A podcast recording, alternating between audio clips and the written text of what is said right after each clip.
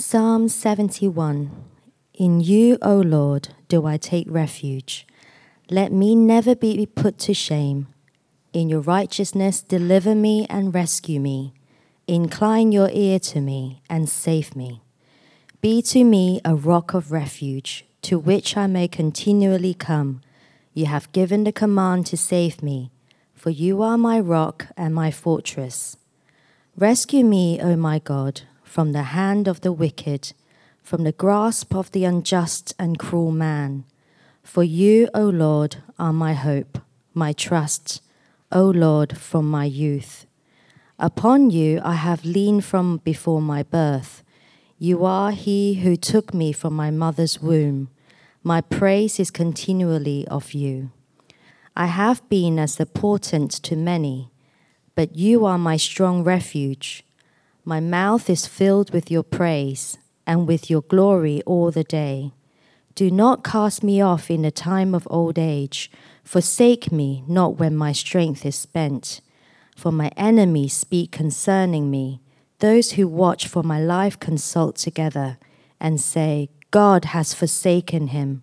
Pursue and seize him, for there is none to deliver him. O God, be not far from me.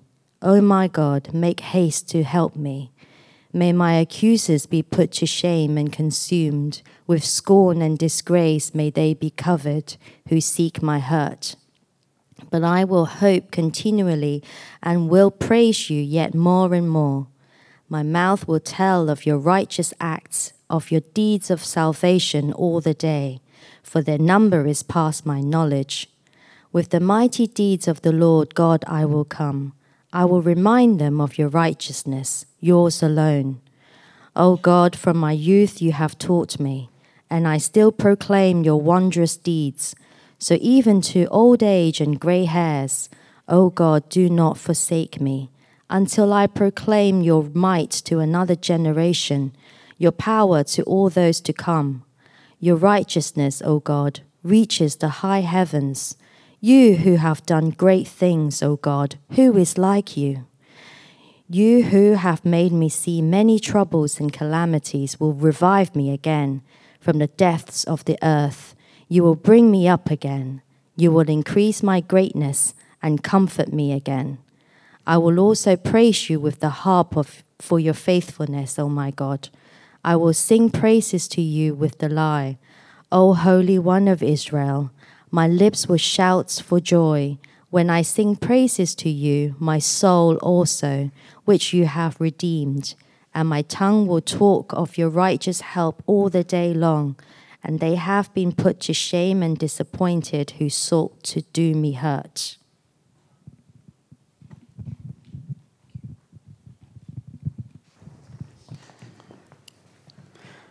Morning, everyone. It's great to be here with you this morning. I don't know about you, but I just find it so encouraging just gathering together, singing praise to God together. Like that last song, I was just reflecting, like, there are some things about what we believe that if you just step back and think about it from a logical perspective, feel a little bit crazy, right? Like, we believe that God became a human being who was born to a virgin. Like, that's a bit nuts. And, and I think, at least for me, when you, when you step back and you think about that on your own, it can feel like, am I, am I crazy for believing this? And something about just coming together and singing together that we believe this and encouraging, singing to one another and with one another encourages me and reminds me, like, you know, I'm not insane. Like, we're in this together. Like, God has built up a family of his people together to encourage and support one another. That's, that's living proof that God is doing amazing, incredible things in our world that are beyond our power to explain or comprehend. And so I'm just really excited to be here today. I'm also excited because we announced last week the Bridges 15th anniversary is coming up in just a few weeks. We're going to have a celebration together. And as we get ready for that, we are going to take the next several le- weeks and just talk about God's faithfulness. And specifically, we're going to look at the book of Psalms to see what we can learn about God's faithfulness. So last week, we started by looking at how God shows his faithfulness by revealing himself to us. And how he, he faithfully, day after day, sends out messages through nature, through his word, that let us know that there is a God, that he is real, that he exists, and that tells us what he is like so we can actually know him. And I don't know how much you thought about that this past week that there is a God, that he is faithful. But if you did think about that this week, you might have had some doubts or some questions about this idea of God really being faithful. Because all of us have times in our lives, maybe you're in the middle of one of them right now, where our circumstances make it feel like God is not faithful. And if we let these circumstances shape the way that we think about reality, it can lead us to think some really negative things towards God. You know, maybe God has forgotten about me. Maybe God has given up on me. Maybe God was never there in the first place. Maybe he never maybe he's there but he never really cared about me and he's finally just now letting it show. And so I want us today to think about this question. When we face these situations that leave us tempted to doubt God's faithfulness, to feel like maybe he, he doesn't care, maybe he never cared, maybe he's stopped caring, what is the proper response to those situations? And we're going to look at Psalm 71 to help us answer this question. And what we're going to see is that God's past faithfulness informs our present and shapes our future. God's past faithfulness informs our present and shapes our future. So we're going to look at the present, the past, and the future. But first, let's pray. Father, we thank you for bringing us together this morning, just for this chance to worship you and praise you together. We thank you for your word and the way that it reveals to us who you are and shows us your character so that we can know you. And we pray that as we look at your word today, that you would be giving us a deeper love for you, a deeper trust in your faithfulness, a deeper ability to obey you in this coming week and trust you in this coming week so that we can live in a way that honors you. In Jesus' name, amen. So we are in Psalm 71 today. If you have your Bible, you can open up and look at it because we're going to be looking at lots of specific verses in this chapter. The first few verses in this chapter make it clear that the writer is going through a really tough time. He's in danger. It might be what you could label as a crisis. And in the midst of this crisis, he's running to God for help because he realizes, I am not big enough to handle this danger on my own. Now, we have no idea who wrote this psalm. There are a couple lines that make it seem like this person was probably a bit older, but even that's not 100% certain. Uh, we, we just don't know who it was, but it seems like there's a group of people who's coming after this writer. They're trying to hurt him, they're trying to destroy his reputation, to tear down all his hard work that he's done throughout his life. Have you ever been in a place like that? Maybe you're in one now. Maybe it's at work where you've worked so hard, you've tried to be a great employee, you've tried to do things right, and someone in the office has just decided that they have it out for you. And, and maybe they're spreading rumors about you, maybe they're doing things to try and tear down what you've actually accomplished so that you look worse in everyone else's eyes around the office. Students, maybe it's at school. You know, maybe there was someone who's your friend, and then they stop being your friend. And they decided if they've stopped liking you, then they need to convince everyone else to stop liking you too. Maybe it's in your marriage. Things between you and your spouse have just become so negative and so hostile that your spouse is going around spreading negative messages to all your friends and forcing your friends to try and turn against you, make them feel like your spouse is really justified in feeling so negative towards you. Maybe it's another area of your life. But what do you do when you face these situations? When it feels like the world is against you, the problems you're facing are beyond your ability to fix, beyond your power to solve, what do you do? I think there's a lot of default, common, go to responses that people tend to have. One is just to get anxious. I don't know how these actions are going to impact my future. I'm afraid. I'm freaking out. I'm playing out all these doomsday scenarios in my mind of how this could go wrong. We feel a little bit trapped, like we're in a corner, and just like a snake, when it's trapped in a corner, it lashes out. We end up doing the same thing, which leads to a second response when we're in this situation. We try to get back at them. You know, if they're going to say hurtful things about me, I can say hurtful things about them too. If they're trying to spread rumors about me, I can spread rumors about them too. If they're trying to set traps for me so that I'll get in trouble and mess up, well, I can set traps for them. These are natural human responses in this type of situation. And you know what these responses do? They make things worse. Because they drag other people into that mess of this broken relationship rather than the conflict being between you and your spouse, it's now between you and your spouse and all your friends, and each of them has to pick a side to be on in this conflict. Rather than the conflict being between you and your coworker, it's now got the whole office dragged into it, and your boss is having to take time away from their work to intervene in your conflict. When we respond with fear and retaliation and anxiety, it drags more and more people into this situation.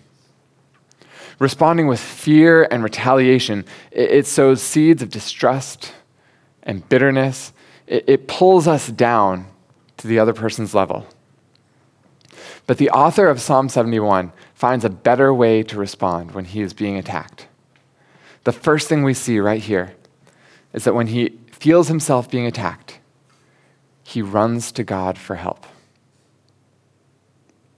The first four verses of this song, they're just an ongoing request for God to step in and help him in the middle of everything that's going on right now. And it's clear from the way he speaks that the things happening to him, they are weighing so heavily on his mind. Like if you read through these verses, his posture is totally defensive. He wants a refuge, somewhere I can run to and shut the door and, and be safe, not have to worry about what's happening in the outside world. He wants God to just step in and rescue him. He's not thinking about, I'm going to go out and do great things for God, take ground for God's kingdom, do mighty deeds. No, no, no, no. Nothing like that. The situation feels too big for him to focus on any of those things. All he can focus on right this moment is how am I going to get past today? Maybe not even that far. Maybe just how am I going to get through the next five minutes? Have you ever been in a situation where you feel so overwhelmed by the trouble you're facing that you feel like this, like I need to just run away to a place of safety?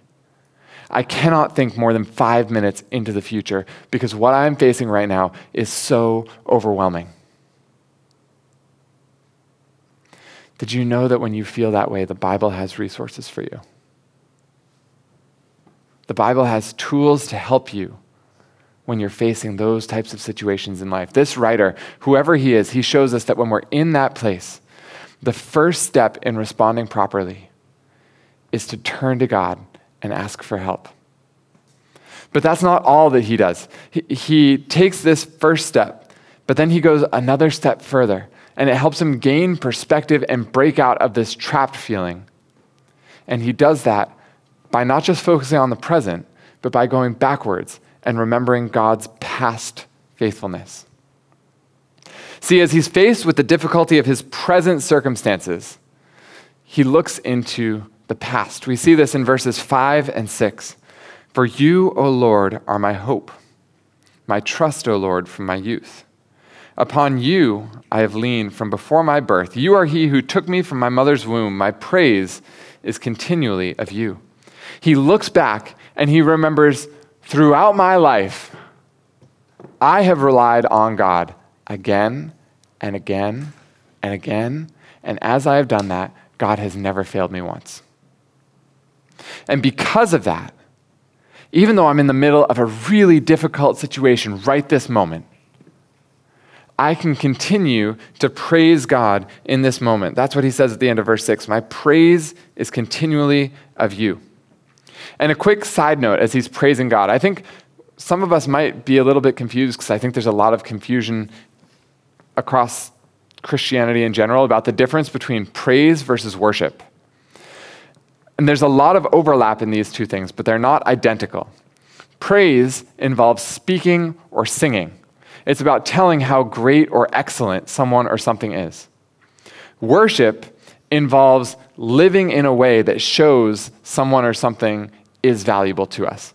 So, worship is this big umbrella. Praise falls under that umbrella, but it's not the same as the whole big umbrella.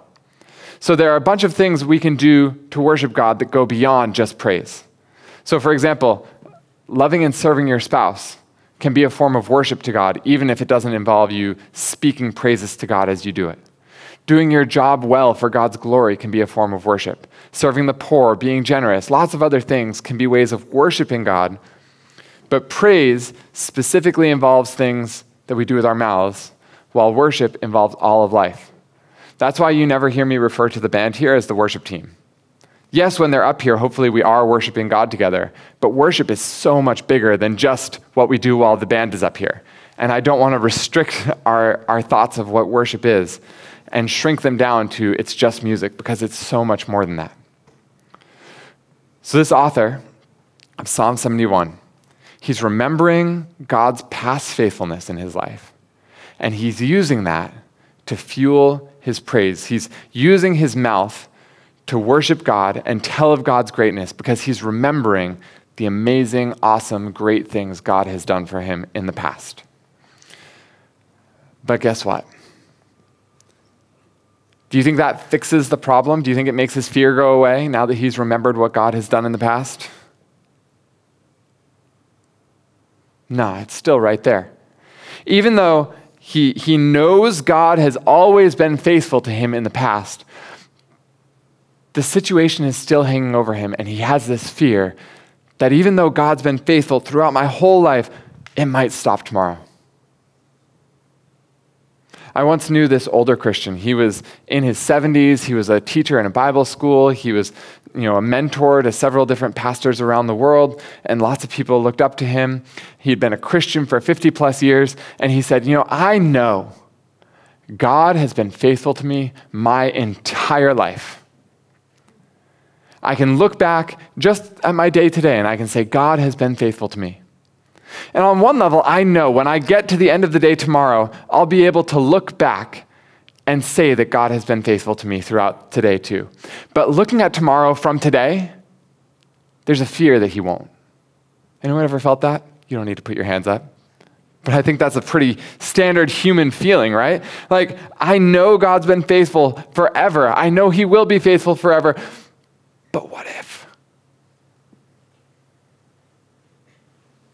Did you know that even when you feel that way, even when you have these doubts and fears, you can bring that to God? He's not afraid of your fears. He's not afraid of your doubts. And that's exactly what this writer does in verses 7 through 9. He brings these doubts and fears about the future to God. He says, I have been as a portent to many, but you are my strong refuge. My mouth is filled with your praise and with your glory all the day. Do not cast me off in the time of old age. Forsake me not when my strength is spent. You know, God, you have been my strong refuge throughout my life, which has quite possibly been a long life already.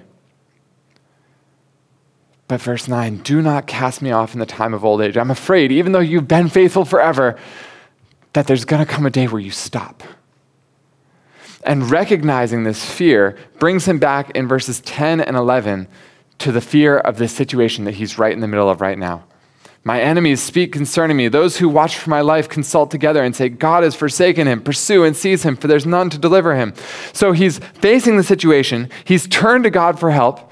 He's reflected on God's past faithfulness. He, is remembering what God has done in the past. He's praising God, and then he remembers what's happening that led him to this prayer in the first place, and he's right back to that place of fear. Anyone ever been there? I'm facing a tough situation. I pray to God, I'm trusting Him, and then I'm right back where I started. How do you feel when that happens? Anyone feel a little bit tempted to beat yourself up? Like, I thought, I thought my prayer was going to fix this. I thought things would make it better. You know, I heard this story yesterday that I think is really applicable here. It was about a man who went to a monastery for a silent retreat.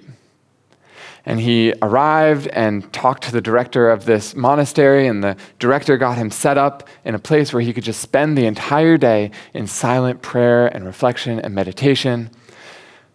And 20 minutes go by, and this man comes back into the director and he says, I can't do this. It has been only 20 minutes so far, and I've been trying to focus on God, and I have found myself at least 100 times already getting distracted from my focus on God. This isn't for me. I give up. And you know what the director said to him? He said, Hold on a second. What I hear you saying is that already in the past 20 minutes, you've had a hundred times where you've been focused on something other than God and you have chosen to focus on God again. That's pretty incredible. Like, I think God's really honored through that. Right? Like, how much is that our tendency that we focus on the failure? We focus on, I'm just back to this place of fear. I'm just back to this place of distraction. I'm just such a mess. I don't know if that's actually God's perspective. Maybe He's sitting up there in heaven, like, hey, look, They've, they've just turned back to this place of fear 20 times, but every single time they've used, they've used that to turn back to a prayer of trust in me. I feel so honored by that. I feel so pleased with them. Because the reality is that trusting in God's faithfulness in the midst of trials, in the midst of difficult situations, it's a constant moment by moment choice. It's not a one time thing where we're like, I'm trusting God, I'm all set. No, it's something where I choose to trust God one moment, and the next moment I have to make that exact same choice again. And the next moment I have to make that exact same choice again and again and again. And the moment I stop making that choice, I slip right back into that place of fear and anxiety and freaking out. But as we moment by moment make this choice to trust in God, God has given us tools to help us trust Him. The author in verses 10 and 11, he's slipped back into this place of fear. And then notice what he does in verse 12. He turns right back to God again. Just like the man in the monastery, he, he sees himself getting distracted, he turns back to God. He sees himself falling into the place of fear, he turns back to God. Oh God, be not far from me. Oh my God, make haste to help me. He sees the fear creeping in. He knows there's one proper thing to do with the fear. Let it lead him straight back to God. When you face fearful situations in your life, what do you do? You know, for a long time, I tried to just deny the fear or downplay the fear. I would tell myself there are so many commands in the Bible that say, don't be afraid. So I just need to not be afraid. This fear, it, do, it isn't real. It doesn't have power over me. And you know what happens when you do that? The fear doesn't go away. It just gets buried beneath the surface. So now it's controlling everything you do, but you're oblivious to it. Anyone else around you who cares to look can see that you're being controlled by fear, you just are in complete denial about it. That's one possible response that we can take when we're afraid. Another possible response on the opposite end of the spectrum is to recognize the fear, but then just let it overwhelm us. Right? This is something that our world tends towards. Like, we need to recognize what's going on inside of us. We need to be true to our feelings. We need to give them their space in our lives. But the problem is, this problem and situation that I'm in the middle of is bigger than me. And if I don't have someone or something bigger than me that I can turn to, then I don't have the resources for actually dealing with this problem. And so I'm recognizing the fear, but then validating the fear, and it's getting bigger and bigger and overwhelming me, and there's nothing I can do about it. But the writer of this psalm gives us a third option. Don't deny your fear. Don't let your fear overwhelm you. Recognize the fear, but bring it to God. Acknowledge that it's real, but also recognize that it's bigger than you, but you don't have to be the one big enough to fix it because there's someone even bigger than you who can come to your side and help and bring rescue. And as soon as the author does this, he becomes free to turn back to God's past faithfulness again to give him strength to trust God today. We see in verse 15, My mouth will tell of your righteous acts, of your deeds of salvation all the day, for their number is past my knowledge. He looks back on the things that God has done, and he just starts listing them out one by one. What would it sound like if you did that with God's work in your life? If you looked back through your life at all the things that God has done to be faithful to you and just started listing them out? I don't know what it would sound like. Maybe you're like, you know, during COVID, I was really nervous. I thought I was going to lose my job, but God sustained me. He, he provided for me, He got me through. Or maybe you're like, I did lose my job during COVID, but God still got us through that season of unemployment and took care of me and brought me to today. Maybe you're someone who's like, several years ago, I was single. I thought I'd never find someone to love me. And then God brought along the perfect spouse. And now I'm married and I have a companion. Or maybe you're like a couple of years after my spouse and I got married. Phew, it was brutal. I never thought we'd make it. But God's worked in our relationship and grown us in our love for one another and our patience and forgiveness towards one another. And now being married is such a joy. Each of us has different experiences in our lives, but what things in your past can you point to as evidence that God is faithful, not just generally, but to you? That God is faithful to you. How often do you remind yourself of those things, the evidence of God's faithfulness? It might be helpful to just grab a piece of paper and write some of these ways down so that when you feel stressed and overwhelmed, you can look at that list and remember, oh, hey, I'm stressed right now, but God has always been faithful. And here is proof from my life that God has always been faithful. But recounting God's works of salvation, it's not just about looking at our own lives, it's also about looking back through history. The Bible is full of stories of God's faithfulness and they can encourage us when we're facing tough times. Maybe we're like, I'm afraid if I am faithful to God and I stand up for Him, it's going to put me in danger. But you know what? Daniel stood up for God. It put him in danger, and God, God came through for him. God is faithful. He takes care of his children, He knows what He's doing. For the writer of this psalm, I'm sure that he reminded himself about God and how he was faithful to rescue the Israelites from slavery in Egypt and bring them through 40 years in the wilderness, miraculously providing food every single day for them, and then bring them in and give them the promised land. He's faithful. He keeps his promises. He's given us a book full of stories that tell us about the things that he has done to be faithful. You and I, we can look to the Bible to remind us of God's faithfulness and his mighty deeds. And there's one more huge thing that God has done that you and I can look to today that this writer didn't even know about. And that's Jesus. God came into our world as a human being. He died for us so that he can rescue us and give us forgiveness for everything we've ever done wrong. He is so faithful and loving that he gave his own son to rescue us. He has proven once for all time that there is nothing he won't do to save us. And as if that wasn't enough, he's now sent his spirit to live inside of us and guide us and show us how to live each day. When you're tempted to believe that God has forgotten you or that God has given up on you, do you remember Jesus? That he came to be here with us, to rescue us, that he will stop at nothing to bring you good. The more we can remember God's past faithfulness in the midst of scary and stressful situations, the more it's going to turn our focus from fear to faith in His goodness. And as we do that, it brings us hope for the future. That's what happens for the author of this psalm.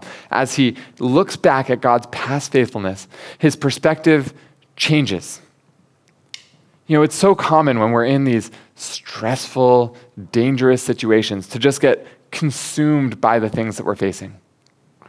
Anytime that we're able to think about the future, our thoughts are just overwhelmed by this fear that everything is going to go wrong because of the situation that I'm in the middle of right now. And I cannot see any picture of the future where things haven't been torn to pieces by the impact of this trial that I'm facing right now. Yeah? But this writer, he focuses on God's past faithfulness, and it breaks him out of that pattern. He focuses on God's mighty deeds in the past. He remembers God's past faithfulness, and his focus shifts to a brighter future. We see this in verses 14 to 16. But I will hope continually. Hope. We haven't seen that yet in this psalm. I will praise you yet more and more. My mouth will tell of your righteous acts, of your deeds of salvation all the day, for their number is past my knowledge. With the mighty deeds of the Lord God I will come. I will remind them of your righteousness, yours alone. Now, I don't know if we have any grammar nerds in here. I'm guessing not, because I think that's a rare thing in our world. But if you look closely at this psalm, what you'll see is that verses 1 through 13, the verbs, they are present tense or past tense. There's a perspective here where like I can only see in one direction of my life. There's some perfect tense in there too if you're a real grammar nerd, but that's just referring to past events that still have an impact on today. So still past and present and then you get to verse 14, and he turns and he is focused on the future.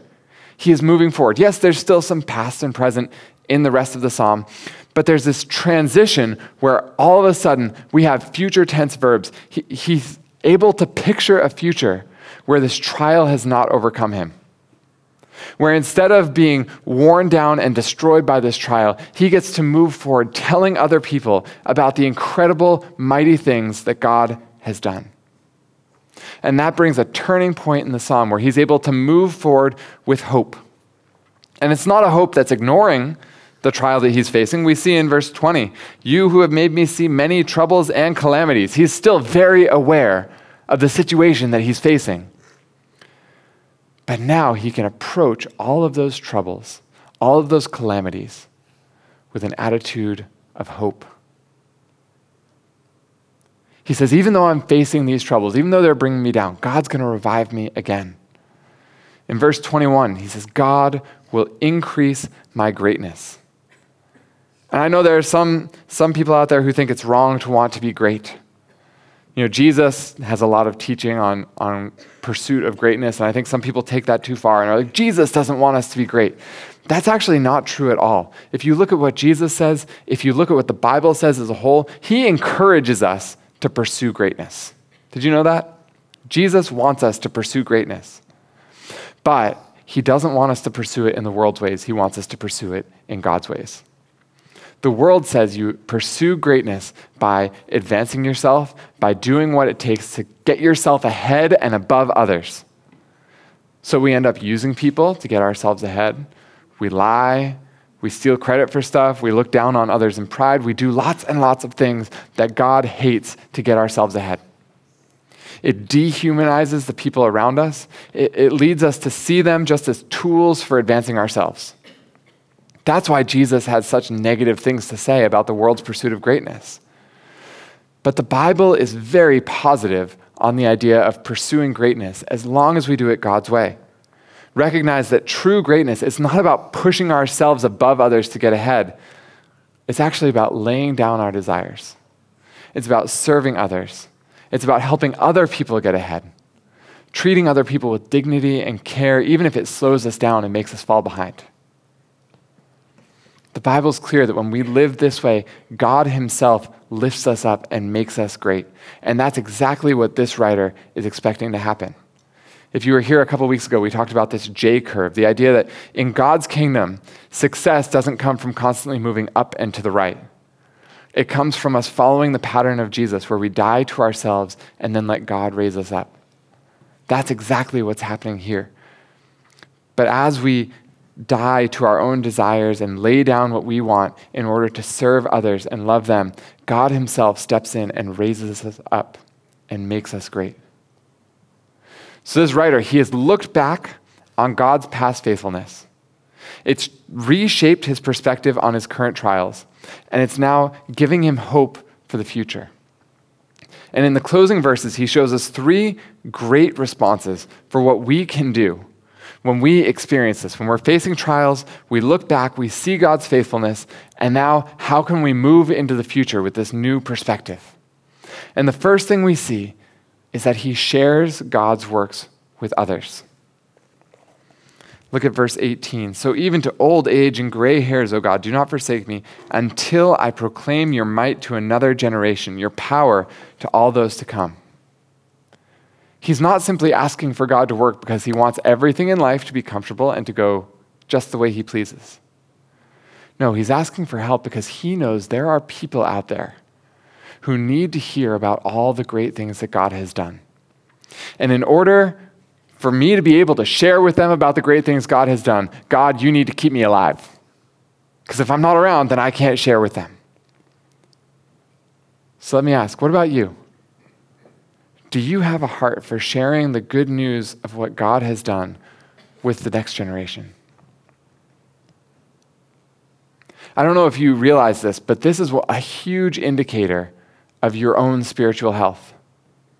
Jesus commands us to take everything that he teaches and commands us and share it with other people.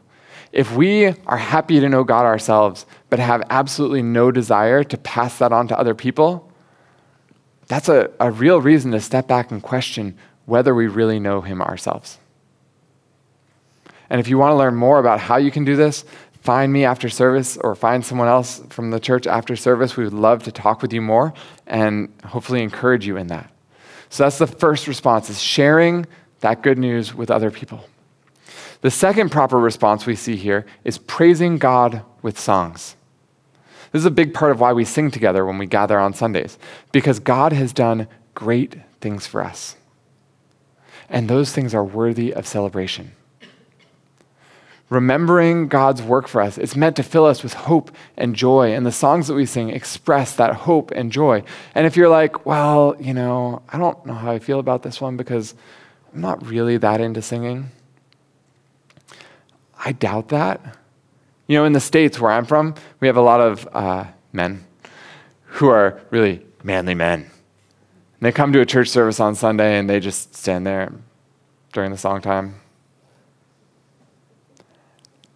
No, I'm not into singing. But then, here's how you know that's not quite true they go to watch their favorite sports team and they start singing, We are the champions in the stadium. And they're the ones screaming it out loudest at the top of their lungs, right? As they do the like, We will, we will rock you. They're like stomping their feet as hard as they can go. It's not that they don't like singing, it's that God doesn't excite them enough to make them want to sing. Singing is a natural human response to the things that excite us. Even small, trivial things. Like, have you ever had a problem that you're trying to solve, like something trivial around the house, and you're like, how do I get this thing in the sink fixed? And you're working on it, working on it, you finally get it together, and what do you do? Ha ha ha ha, ha yeah, I got it, yeah. We sing, right? Because we're excited. We sing about things that excite us.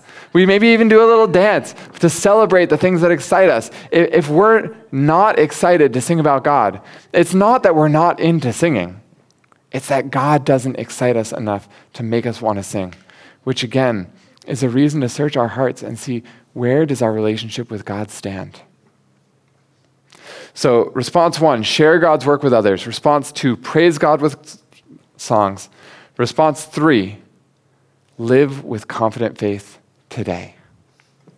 Did you notice the closing lines of this psalm? At the end of verse 24, he says, They have been put to shame and disappointed who sought to do me hurt. He's looking back on this situation as a past event.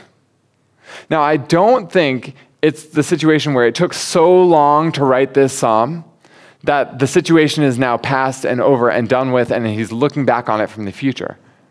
I don't, I don't think that's the case. I think what happens is that as he's remembered God's faithfulness, it's filled him with faith for today. He's remembered that God has always, always sustained me and rescued me in the past. I know the future will be no different. So even though the downfall of his attackers is still a future event in our timeline on earth, he's looking back on it as an accomplished past event because he knows that God's care for him means that it is certain. It will come. The same one who holds my future is the one who held my past, and he has never let me down. So I can look at this future event as already accomplished. I can live with confident faith today because I have confidence that God's going to take care of me. It may as well be over. So, church, how are you doing? I don't know if you're facing any situations right now that feel big and scary. Maybe you're just coming out of one, maybe you're about to go into one. But when you're tempted to be overwhelmed by that fear in the midst of that situation, I encourage you to start by bringing that fear to God. Just share with Him how you're feeling, ask Him for His help. But then also think backwards. What evidence do I have that God is faithful?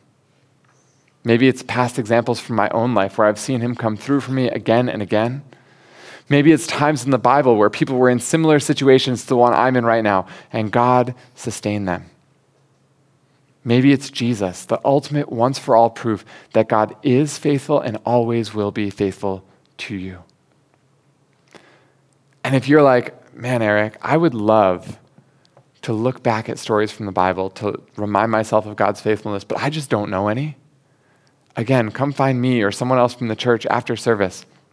We would love to share some of these stories with you so that they can be sources of encouragement for you in hard times.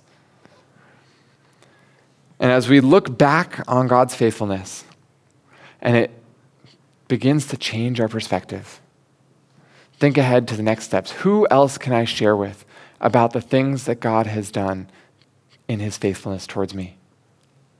Sing praises to God to celebrate what He's done. We'll have a chance to do that together in just a minute here. I encourage you to join in and live with confident faith in God and His goodness and His faithfulness this week. Let's pray. Father, we thank you that you are a faithful God, that even in times where our circumstances say that can't be true, it is true. Thank you that you have done so many things in the past to show us and remind us of your faithfulness and that those things give us tools to equip us today to remember that faithfulness moving forward. I pray that you would give us perspective to look backwards on your faithfulness, to see the ways that you've sustained us, and to be able to move forward with hope and confidence in you. Give us hearts to praise you for your faithfulness. Give us hearts to share about your faithfulness with others around us. In Jesus' name, amen.